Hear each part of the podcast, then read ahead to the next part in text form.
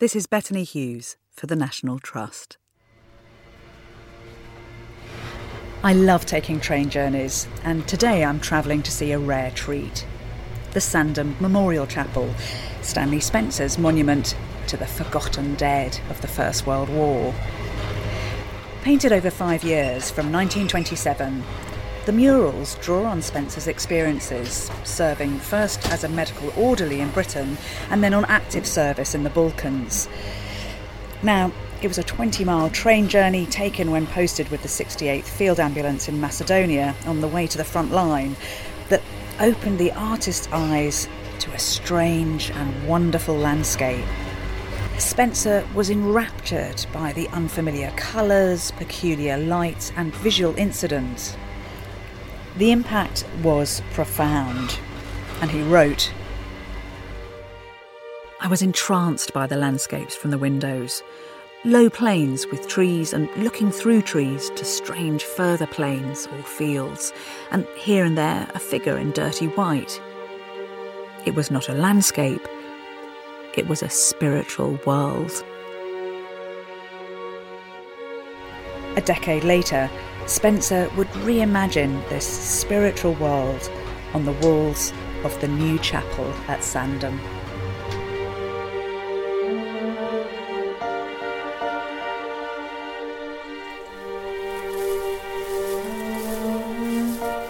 What I'm looking at now is a modest red brick building, but I'm told that when you open the door, inside the casket, there are the jewels of Spencer's murals. And waiting to meet me, I can see outside the door, is Alison Payton, the operations manager at the Sandham Memorial Chapel. Hello, Alison, thanks for coming over. Hello, a very warm welcome to Sandham. Thank you so much, how lovely to see you. Now, it's quite a simple outside, but I'm told there are treats in store, so can you let me in? I should think so. Yes, I should think so. Follow me. Thank you. OK, are you ready for your eyes to be assaulted? That is so impressive. What a wonderful, wonderful thing. I love your revealing of it as well. It's very theatrical when the blinds go up, when you suddenly get the light casting on these paintings, which are floor to ceiling in most cases, and so much detail. You start to think that you've seen everything, and then your eye's drawn to a kind of particular bit of beauty. It is an overpowering experience. There's a story to tell, I can tell. So where should we start? The paintings themselves aren't in any particular order. All of the paintings here are showing what he did during the course of his experiences during the war. So what we're seeing almost is a diary of what Stanley did every day. But I think always a really good place to start is the painting that we can see up on our left in the middle register, which is the arrival of wounded at the Beaufort Hospital. And it's a good place to start because that's where Stanley started his career as a medical orderly at that hospital. So what we're looking at are two men pulling open big, heavy metal gates and a lorry loaded with the wounded, as you say. Their slings are almost like kind of the sails of boats. I'll tell you what I've just spotted. The keys of the man who's opening the gate look incredibly similar to the keys that you just used to open the chapel. Yes, the chap that you see depicted on the right-hand side of the painting is somebody who was at the Beaufort Hospital who terrified Stanley. And he's made him look a bit like a jailer with keys on his left thigh, one of which is the key that we still use to open the chapel today. But the gates themselves were the gates that he described as the gates of hell outside the Beaufort Hospital. How does he get to be a medical orderly here? I mean, what's his backstory before this hospital? Stanley was born in Cookham in 1891, and as soon as it was clear that he had this great artistic talent, he was encouraged by his father, went to the Slade School of Art, where he won lots of prizes, was selling his work, and then, of course, it all sort of came to a bit of a halt with the announcement of the First World War. Stanley and his brother, Gilbert, were both wanting to fight, but Ma Spencer was quite reluctant for them to go because her three elder sons had been sent to the Western Front. But in 1915, they were both posted as medical orderlies to the Beaufort Hospital in Bristol. And so how old is he at this point? So he'd be 24 at this point. I mean, it must have been pretty grim treating the wounded there. I think it was horrendous. He was away from his beloved Cookham. He was away from his art. It must have been a terrifyingly lonely, scary place to be. And underneath this painting of the gate and the war wounded coming in, there's a very, very sober panel painted in a dark yellow ochre, a dark blood red, and there's a figure prostrate on the floor. Is he washing the floor? Is that what's happening? This is called scrubbing the floors, and the figure that you've identified is a soldier who has come back with what we would now call post-traumatic stress, but obviously would have been shell shock at the time, religiously scrubbing the floor whilst the three medical orderlies are stepping over and around him. It is a particularly dark image. It's dark because of where it is in the chapel. It hardly ever gets any light. I believe that the corridor in question actually had a window in it, which Spencer has deliberately omitted, perhaps suggesting a darkness in his own mind, that's certainly my personal view, before he came to be enlightened in terms of what he was doing at the hospital. So here it's unadulterated grim rather than the redemption that we often hear talked about in connection to the chapel. Very much so. I mean, it's hard to look at, but I'm glad in a way that he's commemorated that poor, broken soldier who's scrubbing at the floor, as you say, in this crazed froth of soap suds.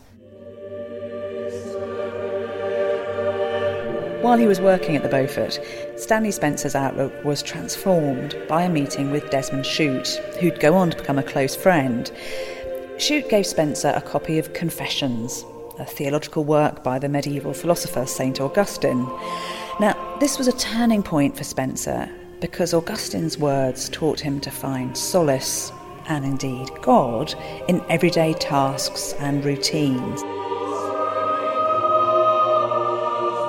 Here with me now is Amanda Bradley, who's an art historian and Spencer specialist. Thanks for coming along, Amanda. Lovely to have you here in the chapel. Do you agree with that? I mean, do you think you can see that philosophy playing out in the paint on the canvas here? Yes, very much so. On the right, as one walks into the chapel, there's this painting here called Washing Lockers.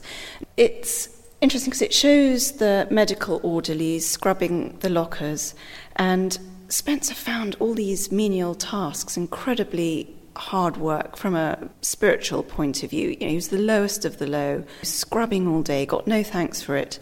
And St. Augustine, via Desmond Chute, taught him to keep calm and carry on, to use the World War II adage. And what Spencer has decided to depict are everyday scenes, scrubbing floors, carrying kit bags, ablutions, washing the body, sorting the laundry. So these are all very much manifestations of what Desmond Chute had told him about and how these very menial tasks could bring him closer to God, a sort of inverse transubstantiation, if you like. In 1916, Spencer was posted overseas, where he saw violent action up to the eve of the armistice. The Western Front continues to be our abiding image of the First World War, while the Mediterranean theatre of operations can be regarded rather as a sideshow. But Allied soldiers were embroiled for 4 years, fighting Bulgarian and German troops right along the northern frontier of present-day Greece. Spencer served here with the 68th Field Ambulance. His first task was to transfer casualties from handheld stretchers to the mule-drawn travois, and later he fought with the Royal Berkshire's Infantry Regiment. In all, Spencer spent 2.5 years on the front line in Macedonia before he was invalided out of the army thanks to debilitating bouts of malaria. And some clues to all this can be found high up in the chapel. The whole chapel is lit with natural light, so there's no electrics in here at all, which means some of the paintings right up at the top of the north wall are just tantalisingly far away. Alison, I know that you don't normally let guests do this, but you've extremely obligingly managed to find a very large ladder. Is it okay if I pop up and just have a look? Yes, of course, just for you. So this is the camp at Karasuli, isn't it? That's correct, yes. So this is some of the Balkan detail. Okay, I'm going up.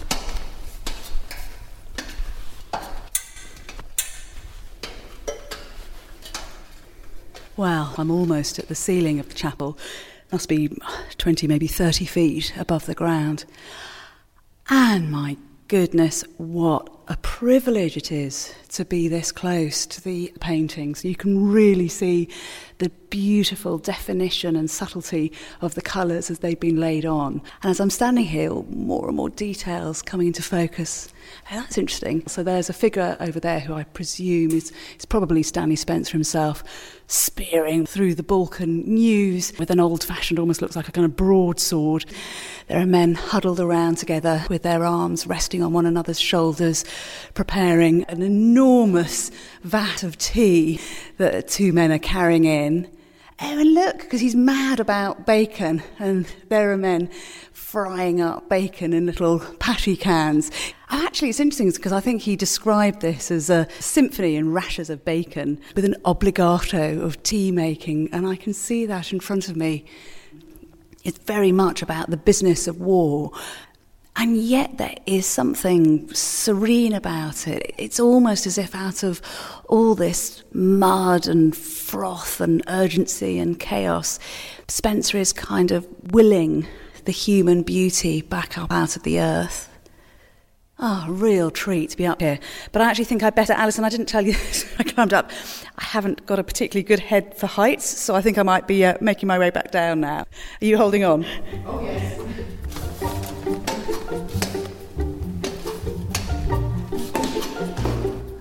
Terra firma.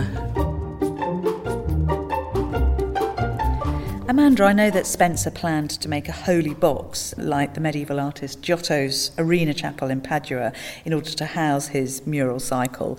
And when he got the commission, is it true that he exclaimed, "What ho, Giotto?" Allegedly so. I've got a picture here, Bethany, of the Arena Chapel in Padua. And you can see how similar it is in construction to Sandham Memorial Chapel. From the exterior, it's pretty much austere, like it is here. And as you enter in, there's this sort of wonderful jewel casket of colour and visual array inside. So here you've got the sort of three tiers of paintings at Sandham here. You've got the predella panels and then these arched panels and then what we call the spandrels right at the top. The centrepiece is the resurrection altarpiece, which originally was going to be much more like Giotto's scheme with an arched frame at the top, and early drawings by Spencer suggest that he was going to do that, but he decided against it, possibly to keep the architectural integrity of the building. I mean, the other big difference is I'm looking at the resurrection scene and, you know, it's demanding stuff in some ways. So there are men half naked lying on the ground. There's one man caught up in barbed wire, grappling it with his hands. There are mules lying down, clearly the wounded. But this hectic pyramid of crosses going up to the ceiling. So it's interesting because where it differs to Giotto's scheme in Padua is with Giotto, what you really notice is this sort of redemptive, heavenly blue, whereas here there's a real keynote of brown, so there are yellow ochres and burnt siennas on the altarpiece. Do you think that Spencer was making a conscious point there, that he was saying that some kind of heaven could be achieved from within this very ordinary day-to-day mud? He maintained that this was a happy place, and it was a place of reconciliation, of coming to terms with what you've done and what you have seen.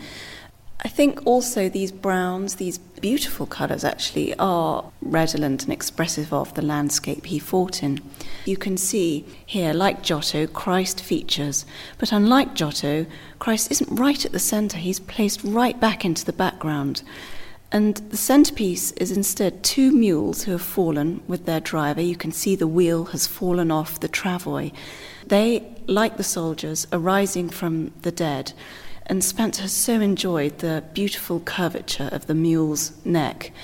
He came to love these animals because he worked with them every day when he was a medical orderly. These mules would sort of carry the patients up the hillsides when they were injured at war. You're an art historian, so you spend your life looking at lovely works of art. How do you feel when you stand here and look at them? Overwhelmed, I think. It's an act of genius. And I think there's a great sense of healing and reconciliation, and I think it's incredible for that.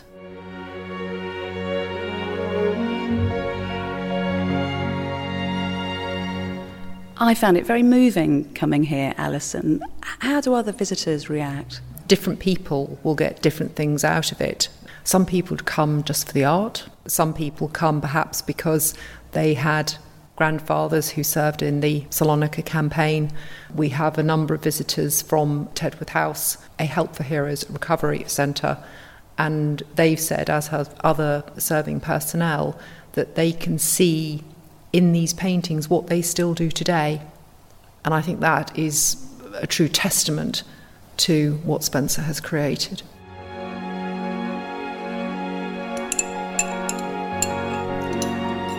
I'm just having a cup of tea in the chapel kitchen with Robert Egger, who's a volunteer here.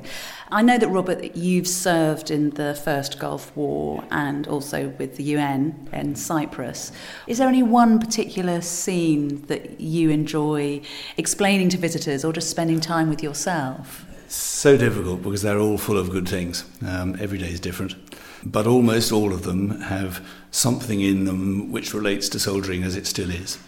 Of course, the uniforms change and the equipment changes, but fundamentally the day starts in the same way. People still occasionally have to cook their own meals. People still get sent off on orderly duties of one sort or another. You still see the companionship, at least I hope you still see the companionship amongst the soldiers that you see in Stanley's paintings. They're all there. So is the 1,000-yard stare, which is quite hard for people to grasp on occasions. But it's there in Stanley's experience. It would certainly be from recent Afghan and Iraqi experience. So people will see that and recognise that too. And have you experienced that 1,000-yard stare? Personally, no, thank goodness. I'm quite certain that some of the soldiers who I commanded did. It's not a painting that talks explicitly about the horror and the anger and the mess of war. Do you think he was right to approach the subject in the way that he did? Certainly he was. It was his experience, undoubtedly, and the old balance, 98% of boredom, 2% of terror. Well, let's represent the...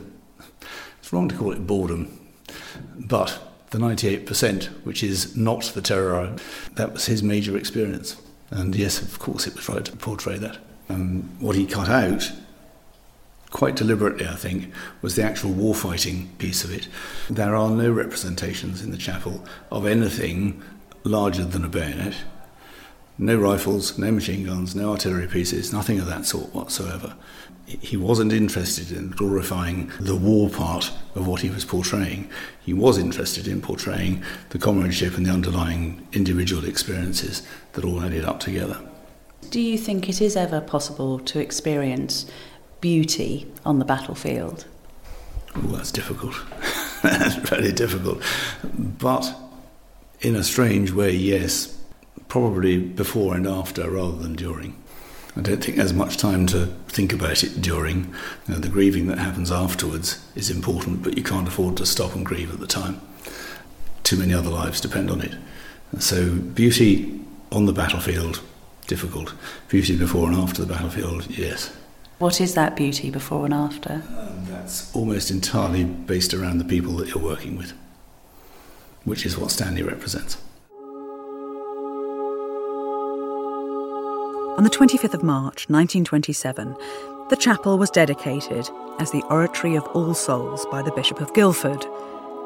This was the same date, the Feast of the Annunciation, that Giotto's Arena Chapel in Padua had been consecrated 604 years earlier, in 1303.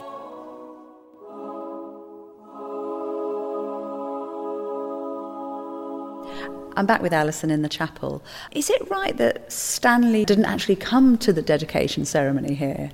That's correct. I think there was concern that some of his perhaps slightly controversial views might upset the bishop. But it's a working chapel today, isn't it? It is a working chapel. We have services monthly here led by our local rector. And do you think that the people who come here get solace from the paintings around them? I think you get solace from the paintings in whatever circumstances you come to the chapel. From a personal experience, our services I find enormously grounding and a great way to start the week.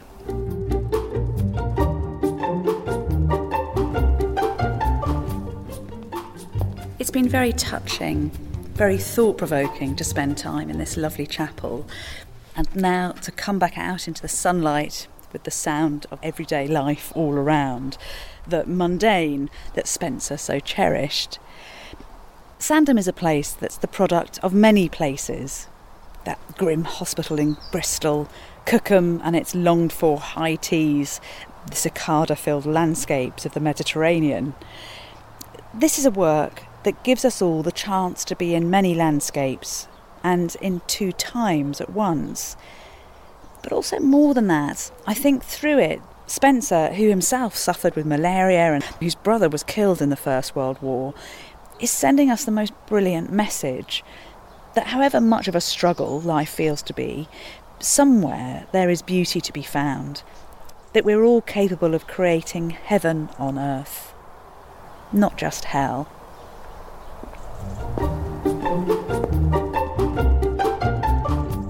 For more information about Sandham Memorial Chapel, including opening times and dates, go to www.nationaltrust.org.uk/Sandham Memorial Chapel.